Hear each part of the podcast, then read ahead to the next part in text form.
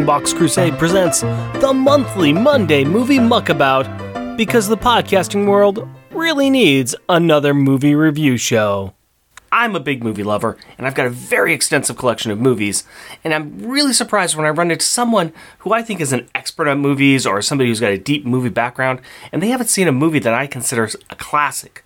To rectify this, I try to sit down with somebody, make them watch the movie, and then grill them about their thoughts and impressions just to kind of have a conversation. For today's episode, we are going to talk to one of my favorite friends, one of my favorite podcasters, Jared Albrecht, the yard sale artist from the Longbox Crusade. Jared, how the heck are you, man?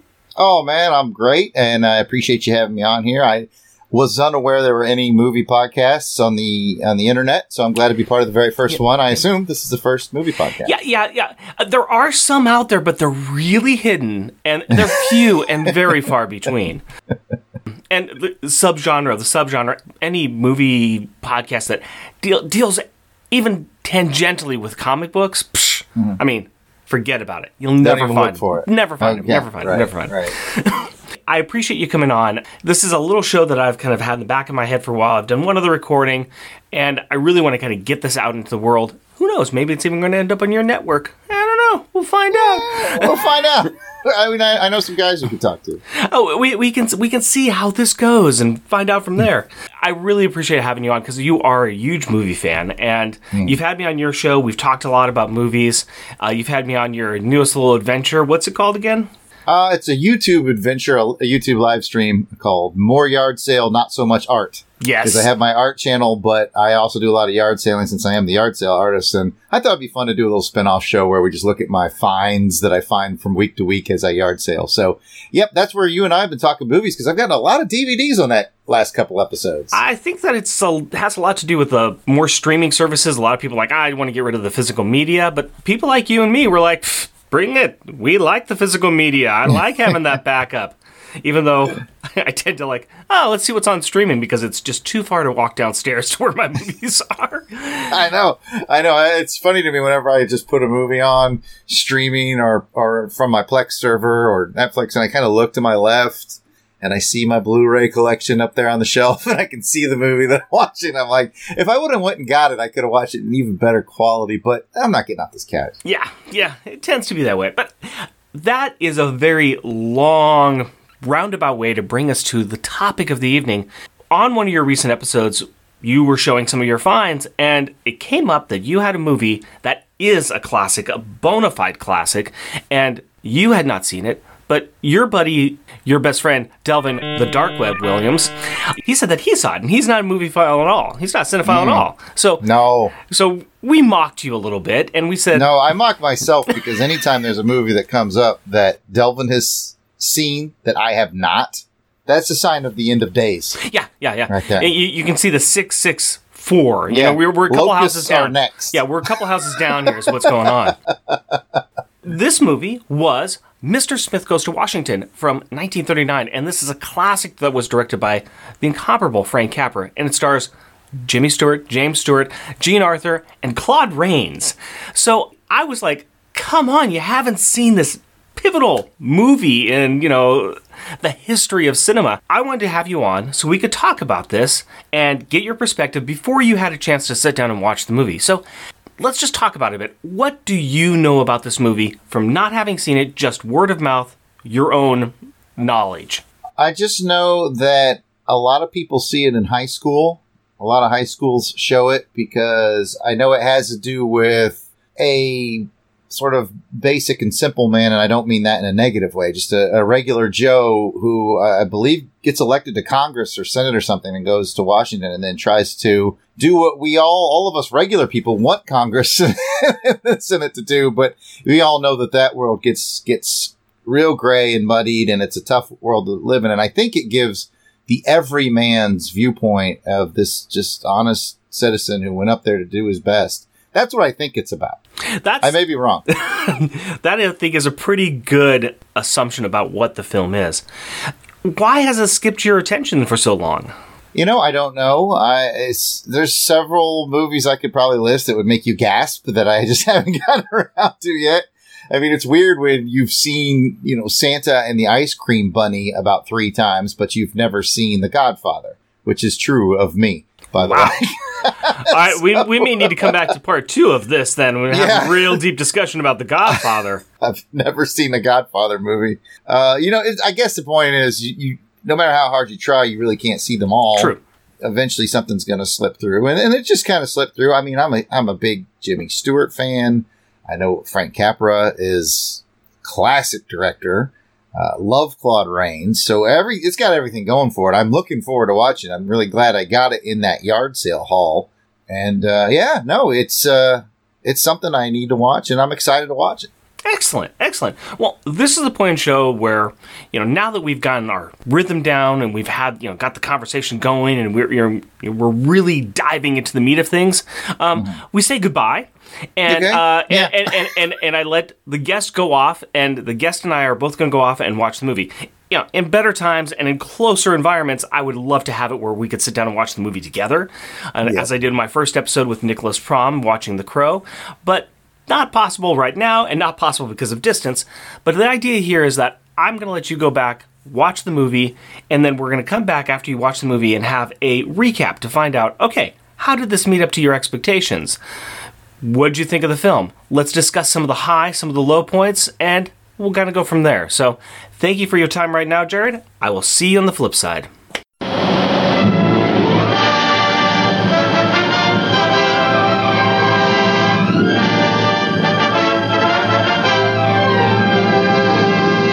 Mr. Smith Goes to Washington is a significant picture.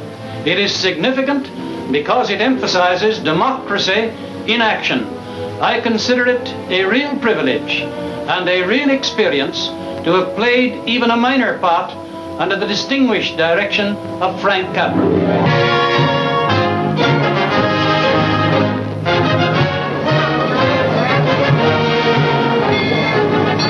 By far the greatest picture of filmdom's top director, three time winner of the coveted Academy Award, the most timely, the most vital, the most significant picture ever to come out of Hollywood.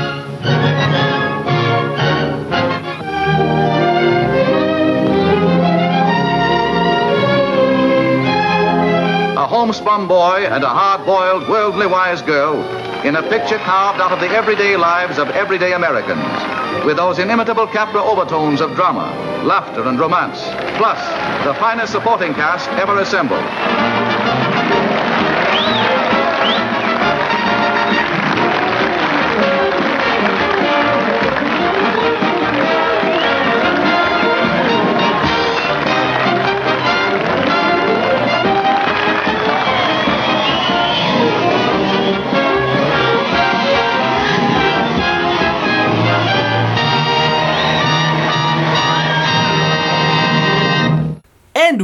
Welcome back, Jared Death Probe. Yeah, I'm just uh, I'm just back from uh, from Washington. I, I was sworn in as a temporary uh, senator, and uh, I, I I did a lot of work passing a bill to make a Nice. campground That's for the kids. Good, good for you. Good for you. So now I'm just I'm just waiting for those nickels and dimes to roll in the mail, excellent, man. excellent, excellent. And this is going to be the downfall of our civilization as we know it.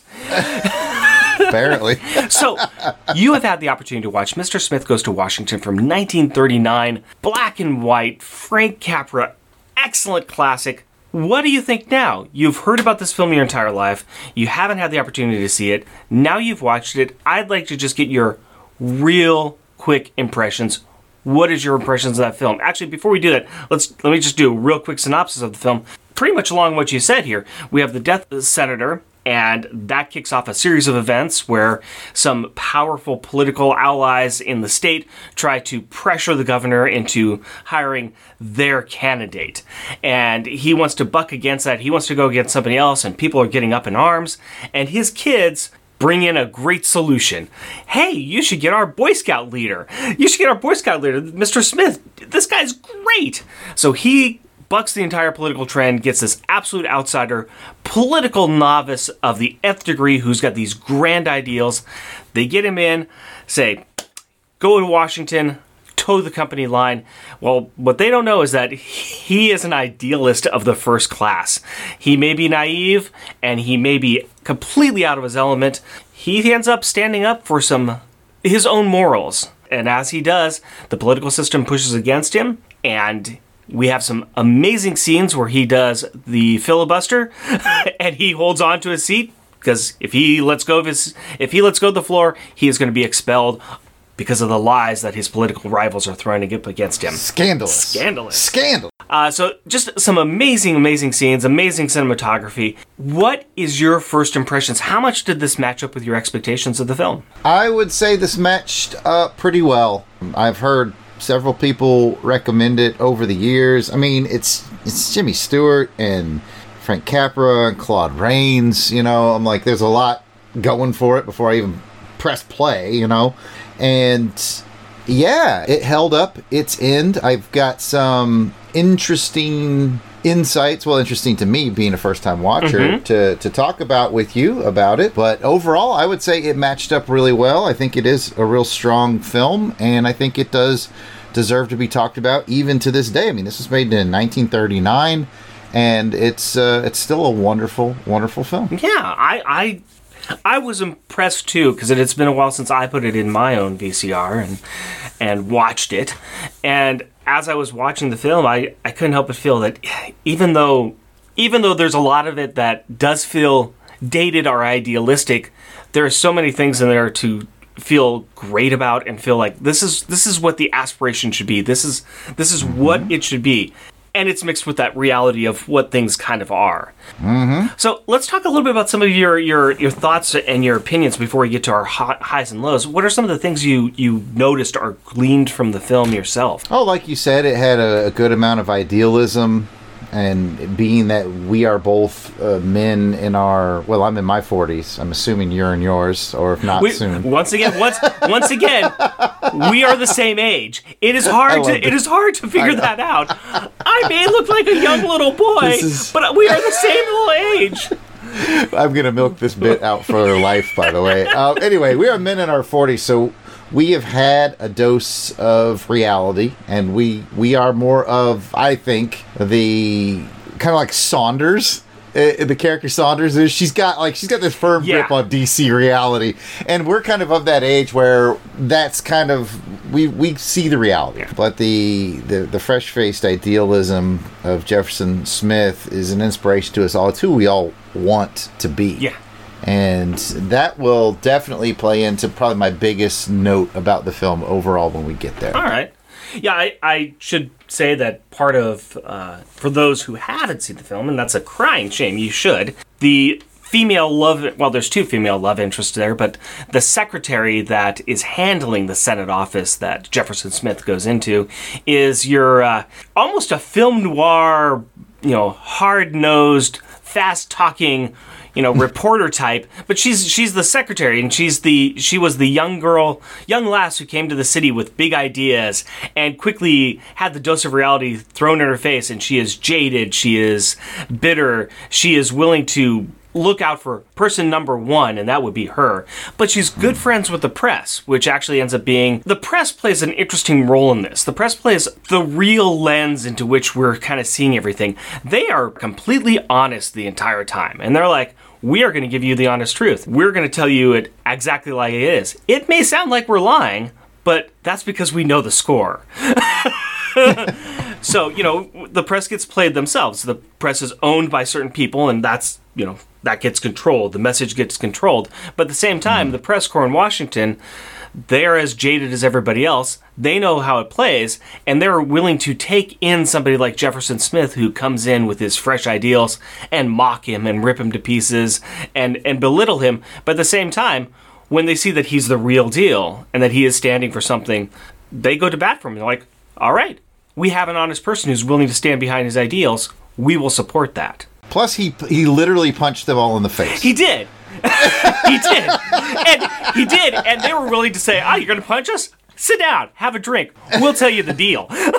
yeah, yeah, no, no, but you're right. Jean Arthur as Saunders, she was really, really great, Yeah. and she almost play every movie. I think kind of needs a, a character who plays the role of the audience. Yeah.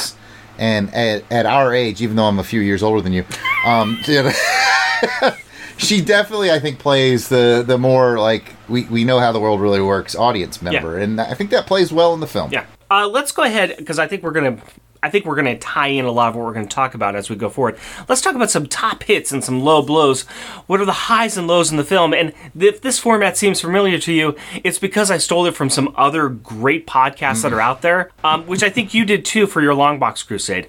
Oh, Yes, yes, that's, that must be it. so so uh, yeah, let's go back and forth and hit some of our highs and lows from the film. Starting with my guest here. I would say my first high and my main bullet point from this film, one of the most surprising things about the film to me was brace yourself for this. This is not the story of Jefferson Smith because in a in most movies your main character has some kind of a transformation Yeah. From beginning the movie to the end. He does not. He is the same guy from the beginning to the end. He's rock solid ideals. This is the story of Senator Joseph Payne. And God bless him for being played by Claude Rains, one of my favorite actors. It's the story of Senator Payne and who he's allowed himself to become. And through watching Jeff Smith and caring about Jeff Smith, how over time Senator Jeff Payne gets absolutely disgusted with Senator Jeff Payne. Yeah. He's the one who transforms. And I thought that was brilliant. I can see that. I can see that because throughout the entire film, right up until the last two minutes of the film, Like literally 60 seconds for yeah, uh, it's it's he is towing the line of the uh, Randolph Hearst character, the the media baron who's controlling all of the narrative of everything that comes out for the state. He is crooked. He has bought into everything, and you're right. Until the very end of the film, when he finally, you know, says, "Oh, I can't do this. I can't. I can't break Jefferson Smith." I he is right, I am wrong, and he goes out into the lobby of the Capitol building and tries to kill himself with a gun, which is like, huh, well, that's something we might not see these days. I might have an edited version because I don't remember that part. You don't? Try to kill himself with a gun. Oh my gosh, you're kidding. I don't remember that. That is interesting. There's there's a loud bang that occurs. You know, Jefferson Smith's in there, and he's still. Uh, I think it's as he falls to the floor, or right before he falls to the floor. Mm-hmm. Actually, I think it's right afterwards because there's a loud noise out in the, in the lobby, and then it shoots out to the, the outside of the lobby, and they're wrestling the gun away from him, and he runs back in and he yells. That's when he does. Claude Rains does his yelling that he's right, I was wrong. Wrong. Yeah. Okay. It's okay, right no, before that. That may okay. I that may have happened because I was thinking when you were It's- saying I was thinking it happened after Yeah. that fallout, but having it before, I think I do remember the loud bang part now. Yeah, yeah. I mean, that may it's uh, it's yeah. you need to really kind of pay attention because what was that loud bang? And then you see him out there, and he's they're pulling the gun away from him. Okay, no, no, I think that's legit. I think in my brain I was trying to do it after um after he does his big yelling speech. And I was like, I don't remember anything after that. I think it went right to credits. Yeah.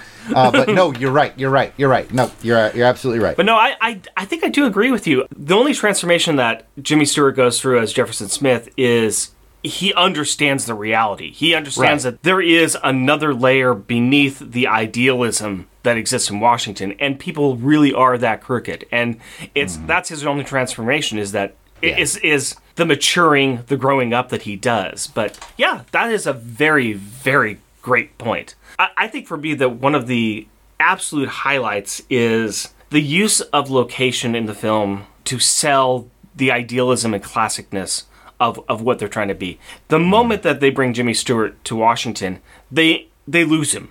He gets mm-hmm. lost. He's got two goons for handlers. They get distracted by something and they turn around and he is gone. And he just walks himself on a tour bus and goes on a tour, an impossible tour. Because I was looking at it, they're going, oh, they're going to Arlington Cemetery, they're going to all of the monuments. He's like, yeah, he's gone for like two or three hours. I'm like, nah. Yeah, that's all day, man. That's all day. that's two or three days at least. but he, you know, he goes and he sees everything, and I mean, he goes to mm-hmm.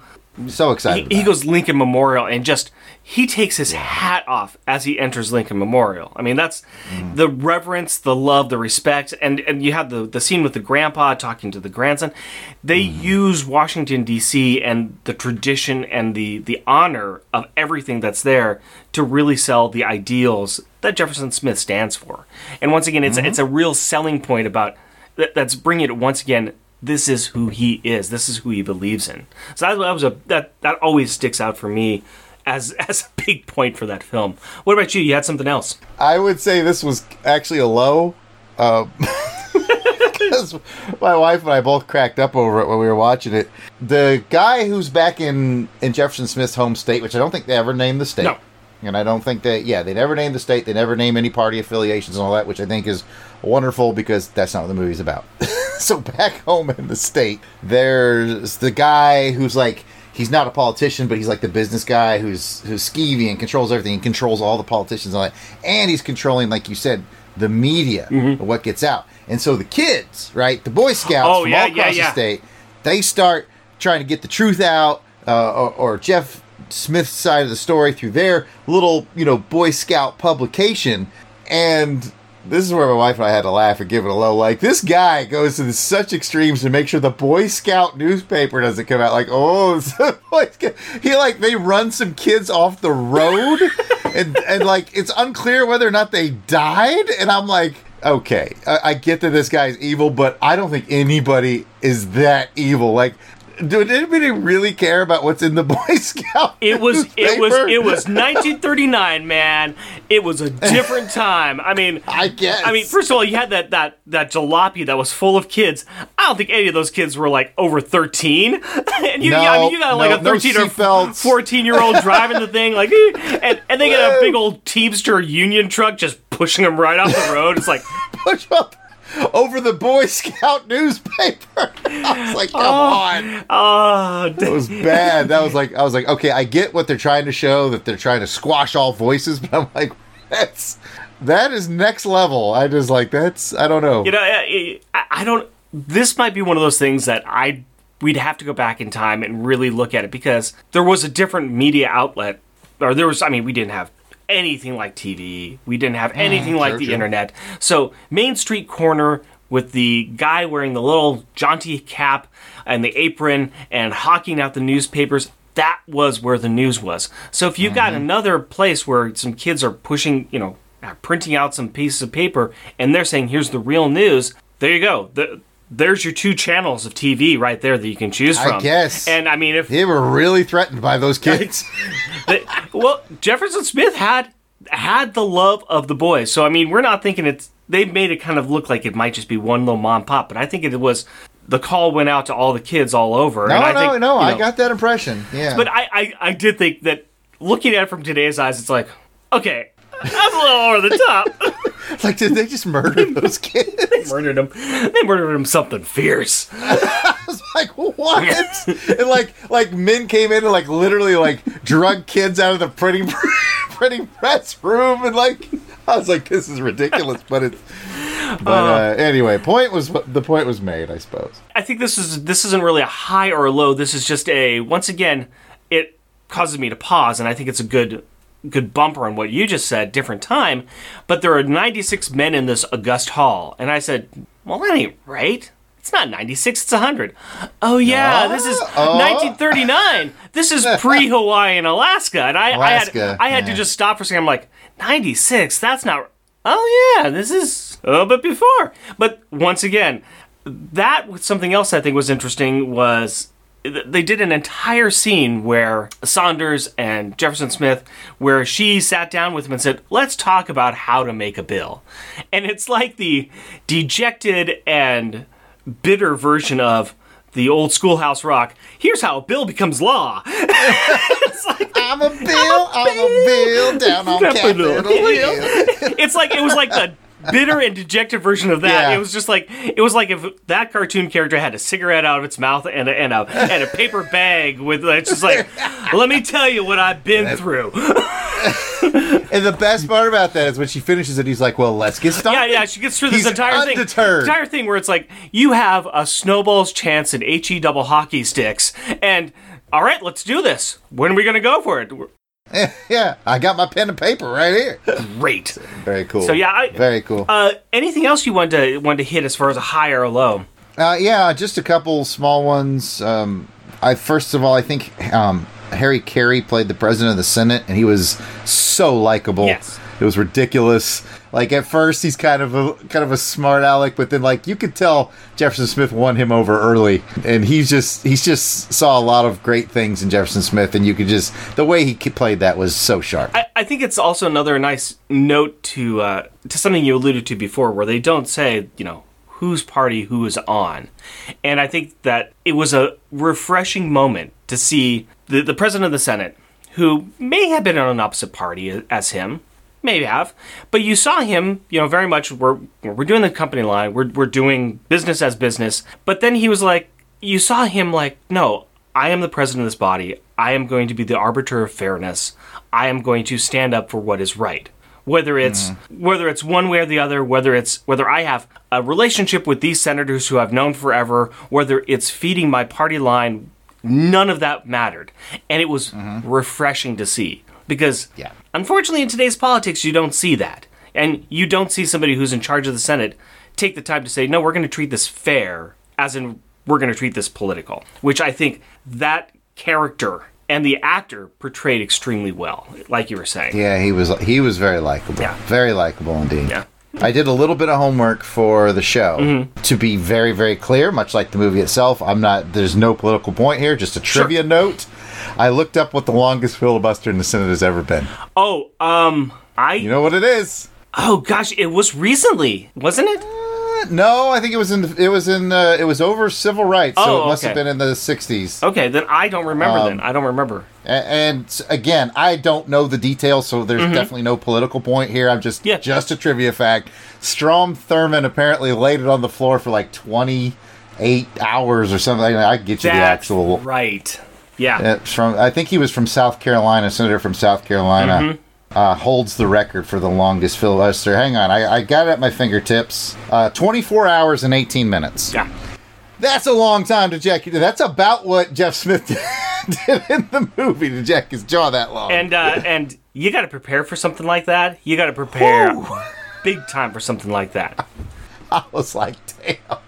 But like, I, the movie made me think because I was watching it and, I, and Jeff Smith just going and going. I was like, I wonder what the record is. So I just Googled it, and yep, it's it's Strom Thurmond, 24 hours, 18 minutes. I, I'm a big fan of the TV show The West Wing, and they did an episode where a senator stood up and did a filibuster on a bill that they wanted to get passed, and it was late at night, and the entire entire staff at West Wing are like, "We we just want to go home. It's the end of our day. We can't go home because we need this vote."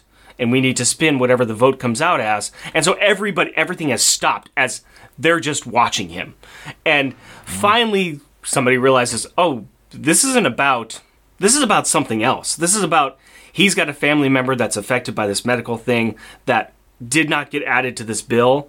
This is a personal thing. And they're like, okay, we need to stop the party politics and everything. We need to get people in there to help this guy out because he's been talking for an insane amount of time. And once they realize, once they realize it's like this isn't a political ploy. This is this is a personal thing that he really cares about they started calling up all of the, you know, regardless of party, call up any senator who has a grandchild and get them on that floor and help this guy out. But it's Yeah, it's yeah, it's, it's the same kind of thing. It's like Yeah, when, when it's like thing. When you take the politics out of it and realize there's something personal or there's something that that's meaningful in there. It's like Mm-hmm. ah, that's when it that's when it gets good. Absolutely, I concur. All right. Um, if that's it, unless you got anything else, uh, I, I'm just kind of looking at my own notes here, and I just I one note I had, I like Saunders getting drunk with Dizzy.